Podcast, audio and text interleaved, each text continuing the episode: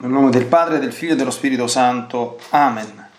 Gesù, ti amo con la tua volontà, vieni divina volontà a pregare in me e poi offri questa preghiera a te come mia, per soddisfare le preghiere di tutti e per dare al Padre la gloria che dovrebbero dargli tutte le creature.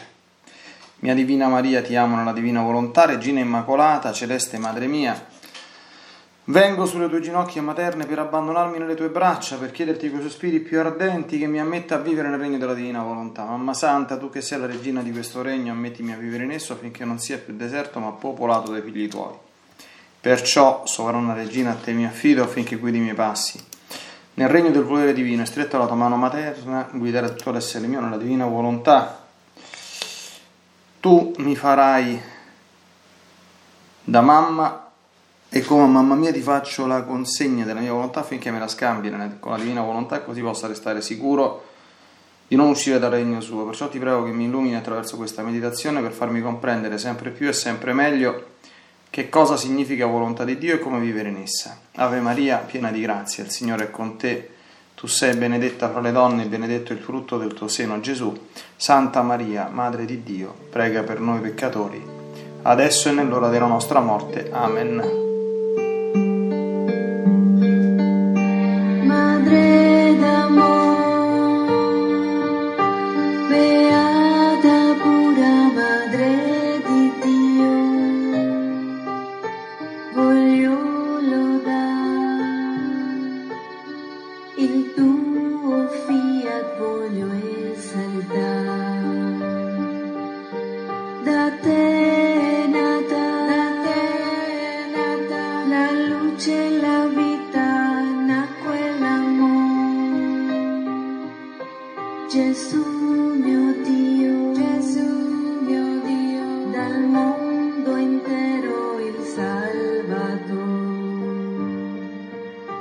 Dal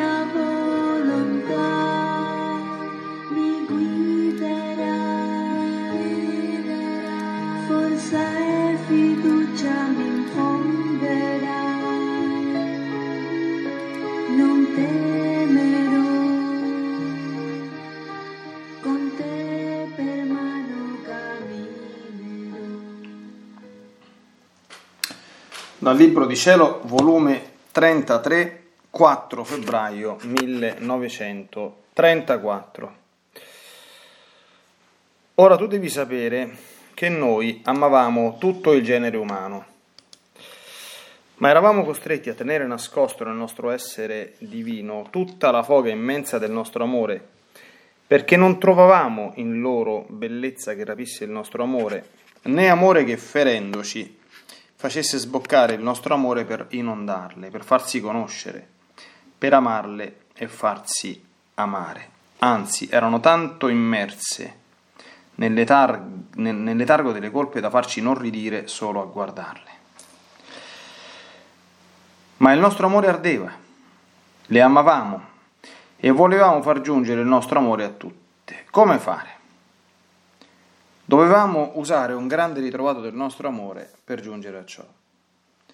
Ed ecco come chiamammo a vita la piccola Verginella Maria e creandola tutta pura, tutta santa, tutta bella, tutta amore, senza macchia d'origine, facemmo concepire insieme con essa la nostra stessa volontà divina, affinché tra lei e noi ci fosse libero accesso, unione perenne ed inseparabile. Ora la celeste regina ci rapiva con la sua bellezza e il nostro amore correva, correva, col suo amore ci feriva e il nostro amore straripando si nascondeva in essa e guardando attraverso la sua bellezza e il suo amore tutte le creature, il nostro amore si sfogava e amava con amore nascosto in questa celeste regina tutte le creature. Sicché amammo tutte in lei. Attraverso la sua bellezza non ci sembravano più brutte, il nostro amore non era più ristretto in noi, ma diffuso nel cuore di una creatura così santa, e comunicandole la nostra paternità divina e amando tutti in essa, acquistò la maternità divina per poter amare tutti come figli suoi, generati dal suo Padre Celeste. Come sentiva che noi amavamo tutte le creature in lei, così sentiva che il nostro amore formava la nuova generazione di tutto il genere umano nel suo cuore materno. Si può dare ritrovato più grande d'amore, stratagemmi più amorosi, per amare le creature e anche quelli che ci offendevano, che eleggere la nostra paterna bontà una creatura questa, da questa stessa stirpe, formarla quanto più bella poté, affinché il nostro amore non potesse trovare intoppo per poter amare tutti in essa e farle amare tutti? In questa celeste regina tutti possono trovare il nostro amore nascosto in lei molto più che possedendo la nostra volontà divina ci costringeva a farci amare tutti. E noi col nostro dolce impero la costringevamo ad essere la madre più affettuosa di tutti. Il vero amore non sa stare senza amare. Ed usa tutte le arti, prende occasione dalle più piccole cose come dalle più grandi, per amare.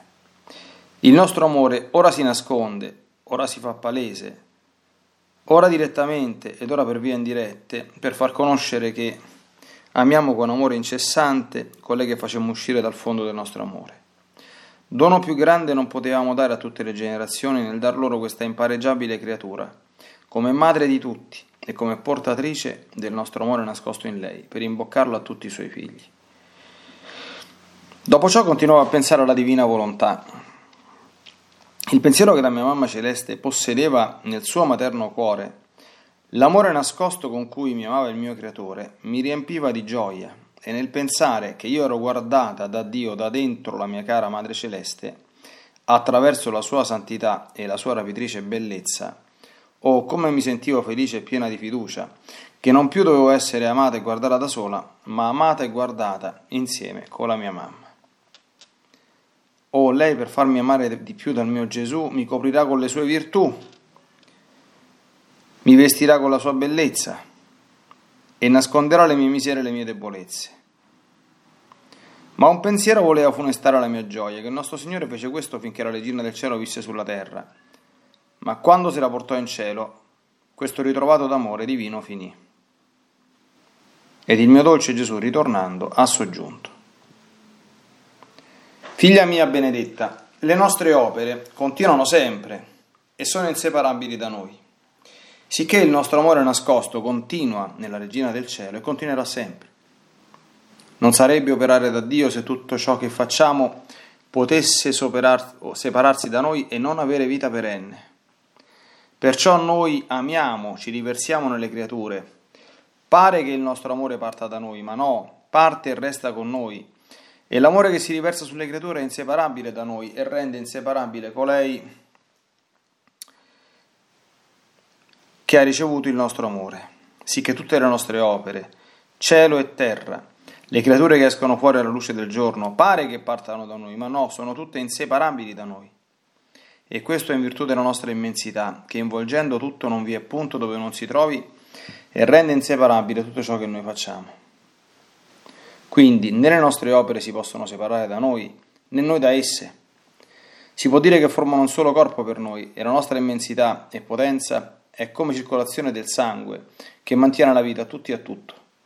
Tutt'al più ci possono essere opere distinte l'una dall'altra, ma separabili mai. Onde io nel sentire ciò meravigliandomi ho detto, eppure amore mio ci sono i reprobi, già separati da voi. Sono anch'esse opere uscite da voi. Com'è dunque che più non vi appartengono? E Gesù, tu ti sbagli, figlia mia, non mi appartengono per via d'amore, ma per via di giustizia. La mia immensità che li involge e il suo potere su di loro, se non mi appartenessero, la mia giustizia punitrice non avrebbe che punire, perché come le cose non mi potessero appartenere, all'istante perderebbero la vita. Ma se questa vita esiste, vi è chi la conserva e chi giustamente la punisce. Perciò il nostro amore nascosto verso ciascuna creatura nel cielo lo possiede ancora la sovrana Signora, anzi è il suo più grande trionfo e contento, perché sente amare nel suo materno cuore tutte le creature dal suo creatore. Ed essa, facendo da vera madre, quante volte me ne nasconde nel suo amore per farle amare, nei suoi dolori per farle perdonare, nelle sue preghiere per dare ad esse le grazie più grandi. Ah, essa è la copritrice che sa coprire e scusare i figli suoi presso il trono della nostra maestra, maestà. Perciò fatti coprire dalla tua mamma celeste, la quale penserà ai bisogni della figlia sua.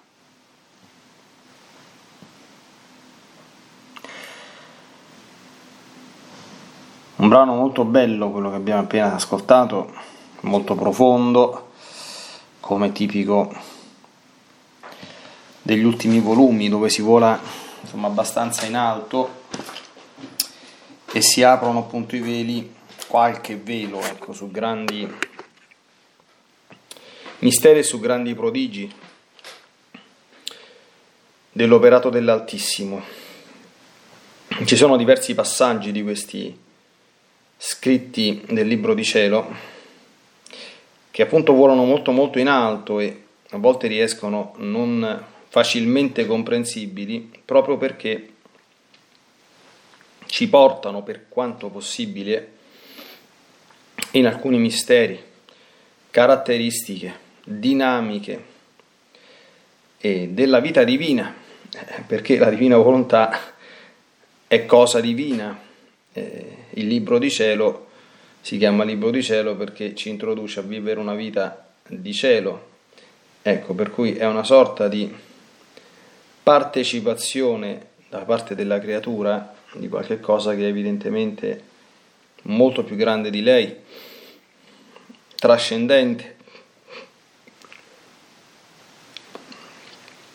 Tuttavia questo non ci deve spaventare perché conoscere Dio, ho avuto modo anche di e approfondirlo in qualcuna delle omelie nei giorni scorsi è, o degli interventi è il primo compito che abbiamo noi in quanto esseri umani, perché Dio ci ha creato per conoscerlo, amarlo e servirlo, ma non si può né amare né servire chi non si conosce.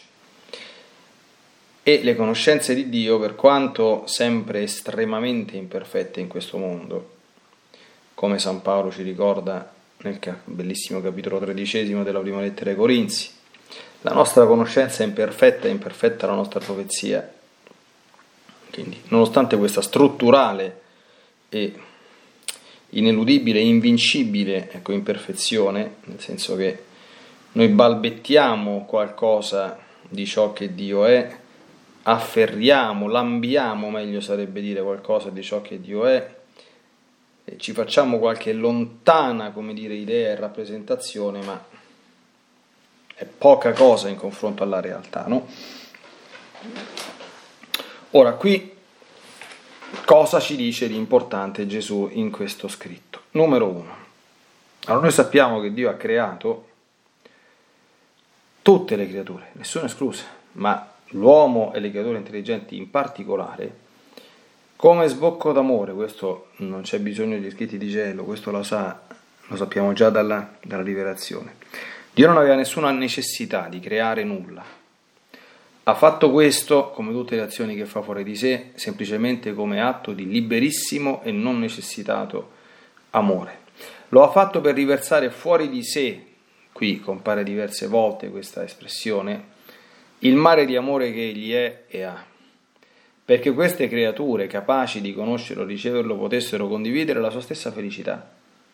E in questo gioco di amore egli stesso potesse trovare quelli che Gesù tante volte chiama le gioie, i trastulli di Dio, quindi rallegrarsi che qualcuno di più piccolo di lui e al di fuori di lui potesse godere della sua bontà, del suo amore, della sua grandezza, della sua bellezza.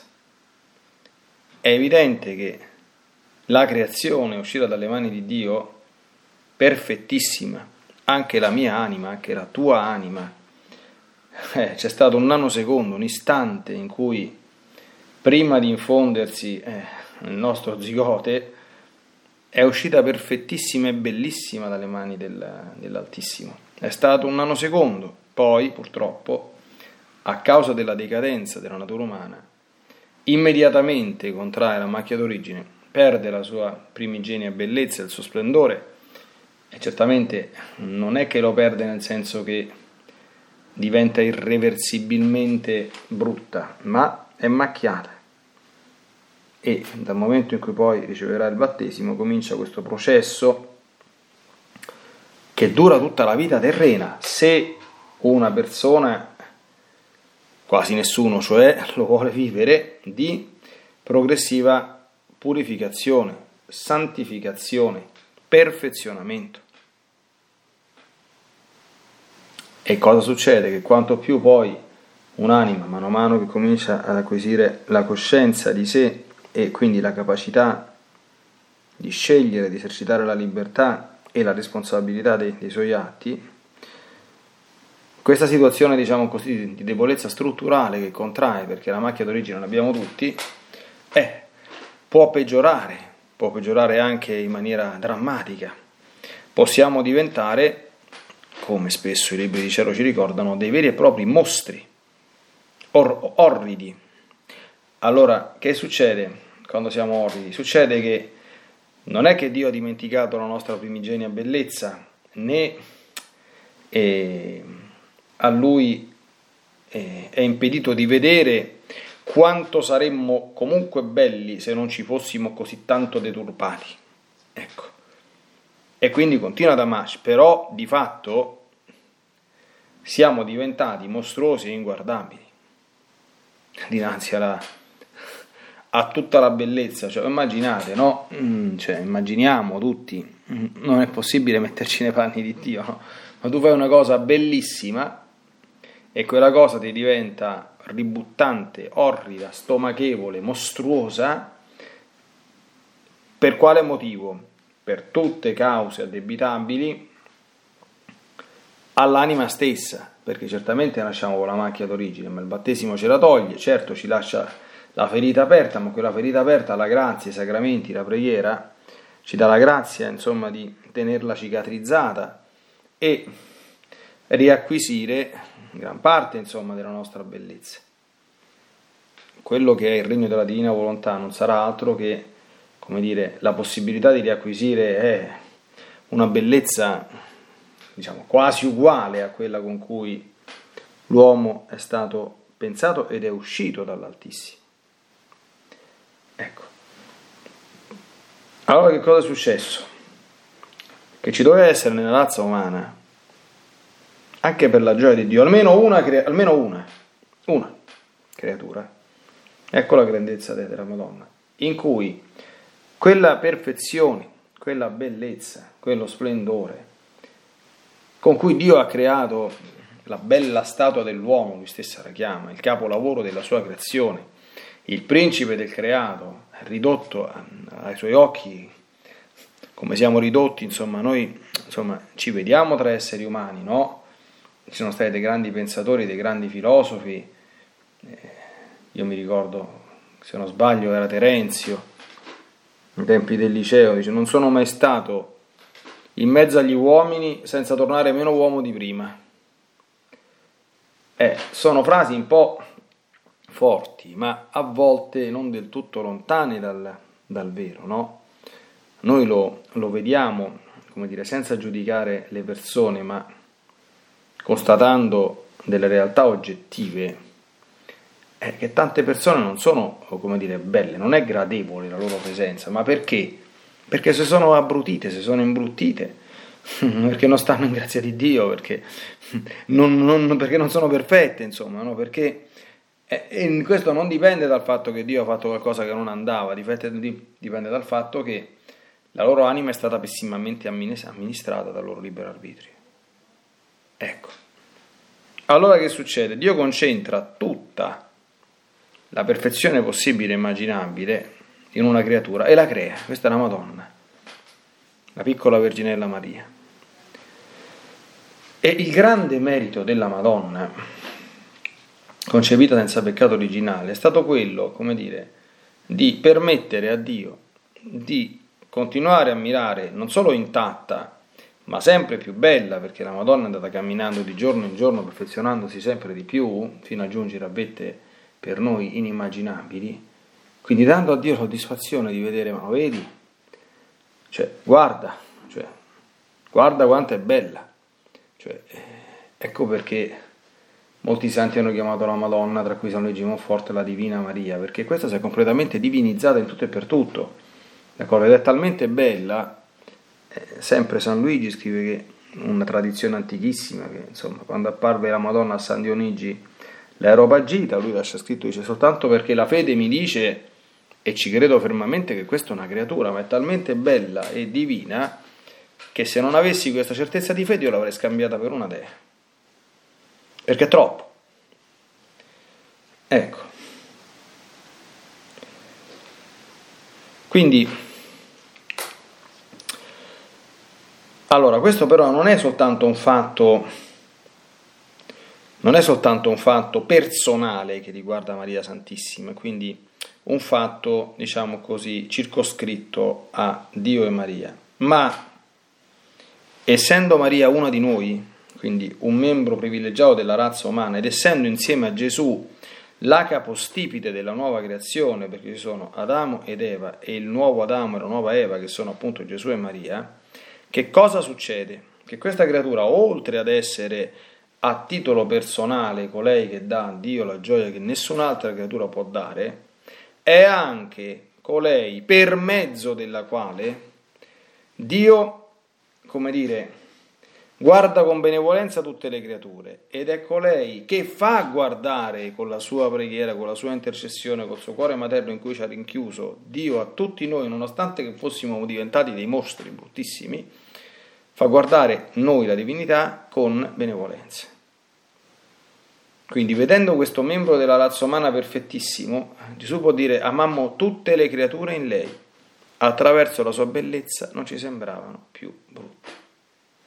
E qui è Luisa che sintetizza perfettamente questo prodigio che Dio si è, inventato, insomma, dinanzi al, alla debacle della distruzione provocata dal nostro, ahimè, peccato.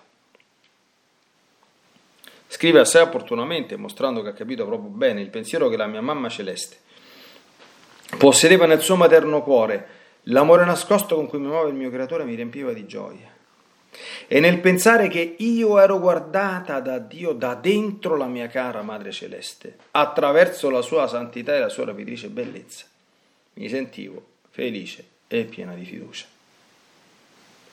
Ecco, questo è il sentimento con cui dovremmo vivere anche noi questo, questo sabato, giorno in onore di Maria Santissima, doppiamente festoso,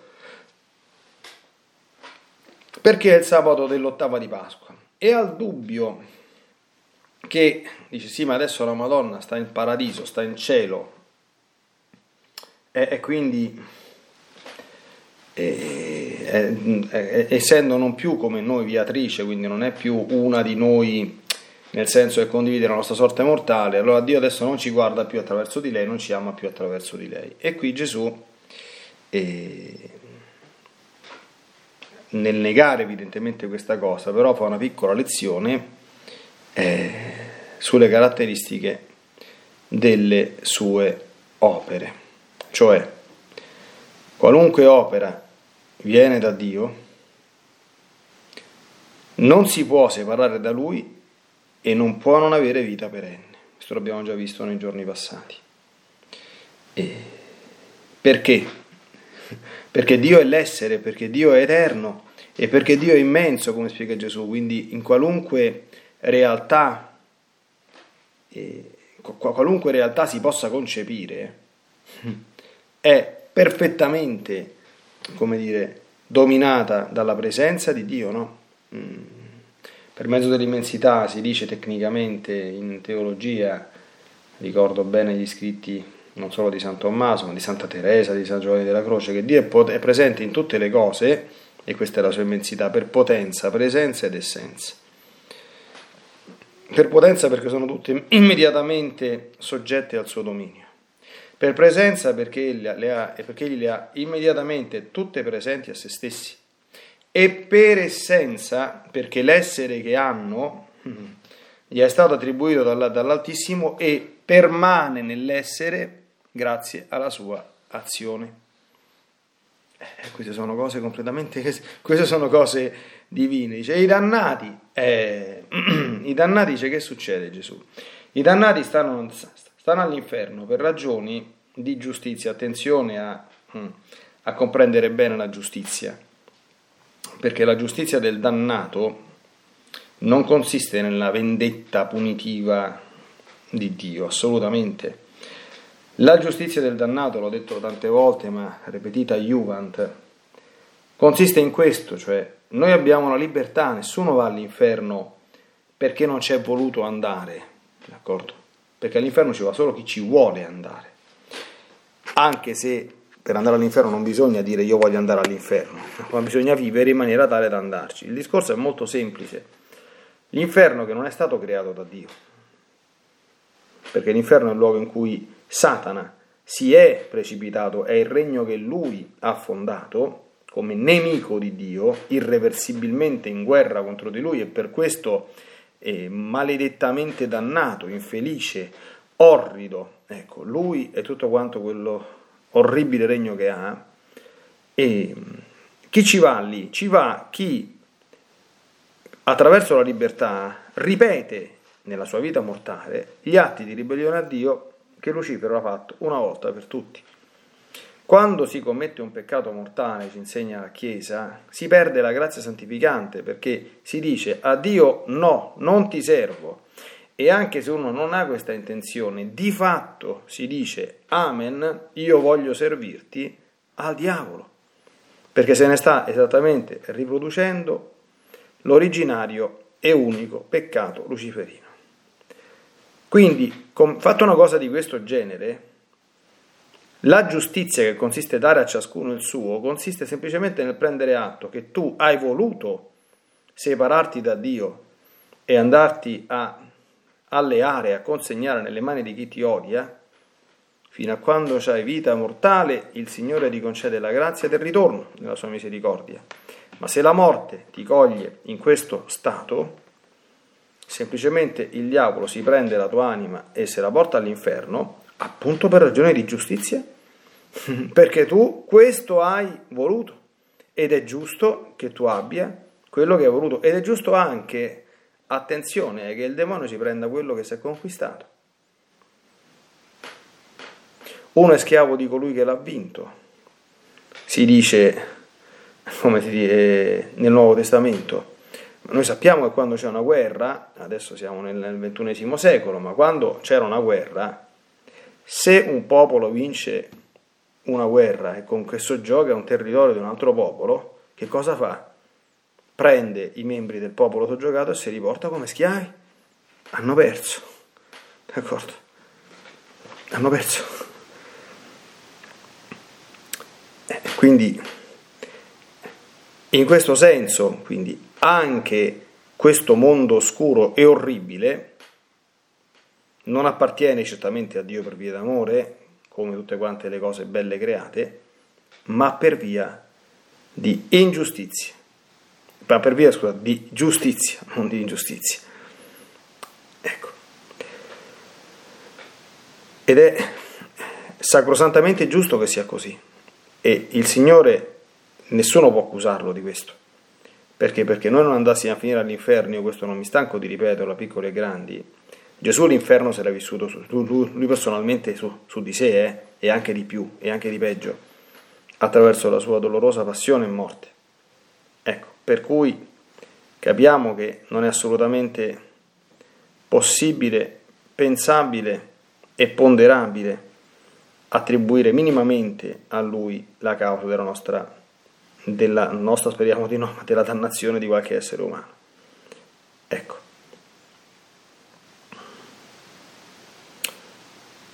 La Madonna, dal canto suo, fino a quando c'è la nostra vita, ci nasconde nel suo amore perché possiamo continuare ad essere amati dal Signore, ci nasconde nei suoi dolori perché possiamo trovare perdono e misericordia e non cessa di elevare le sue preghiere per ottenerci le grazie più grandi. Bellissimo il titolo con cui Gesù la chiama al termine della meditazione, la copritrice che sa coprire e scusare i figli suoi presso il trono della nostra maestà. Veramente, no? Come tutte le mamme che quando vogliono bene ai figli cercano di coprirne fino a dove è possibile le, le marachelle, ecco. E, e, quindi impariamo a farci coprire, ecco, perché la Madonna è un segreto di santificazione, a ricorrere alla sua intercessione perché ella non mancherà di pensare ai bisogni della nostra anima come se fossero i propri. E questo lo farà tanto di più quanto più noi avremo l'amore, la carità e l'accortezza di farci carico dei suoi desideri, dei suoi voleri, dei suoi progetti, ecco, che ha variamente comunicato a noi esseri umani nel corso del tempo e della storia, anche, non solo ma anche, attraverso quelle apparizioni che sono state riconosciute dalla Chiesa e in cui ha espresso chiaramente quelli che sono i suoi stili, i suoi desideri e i suoi voleri nei confronti di noi, creature dell'Altissimo e suoi devoti.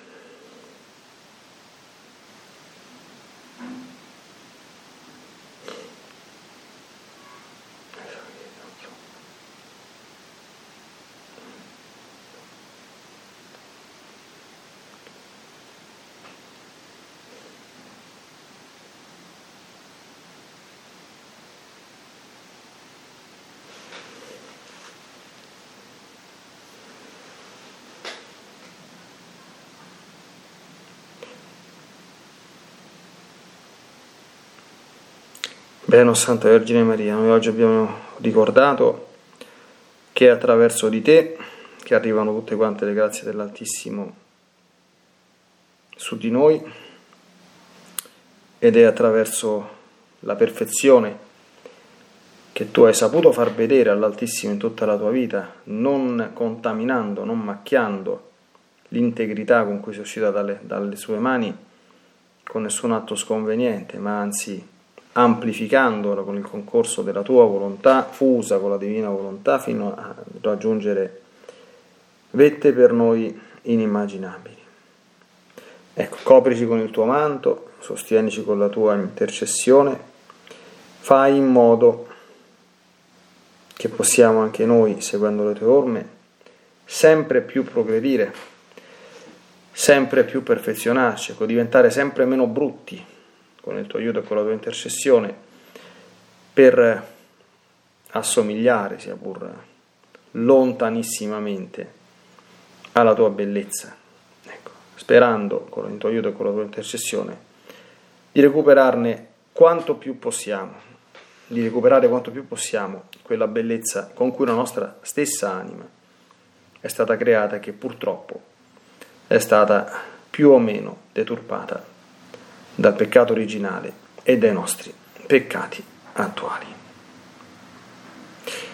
Nella divina volontà, nel nome del Padre, del Figlio e dello Spirito Santo, ti benedico per aiutarti, ti benedico per difenderti, ti benedico per perdonarti, ti benedico per liberarti da ogni male, ti benedico per consolarti, ti benedico per farti santo, ti benedico dunque nella divina volontà, nel nome del Padre, del Figlio e dello Spirito Santo. Amen. Fiat Ave Maria.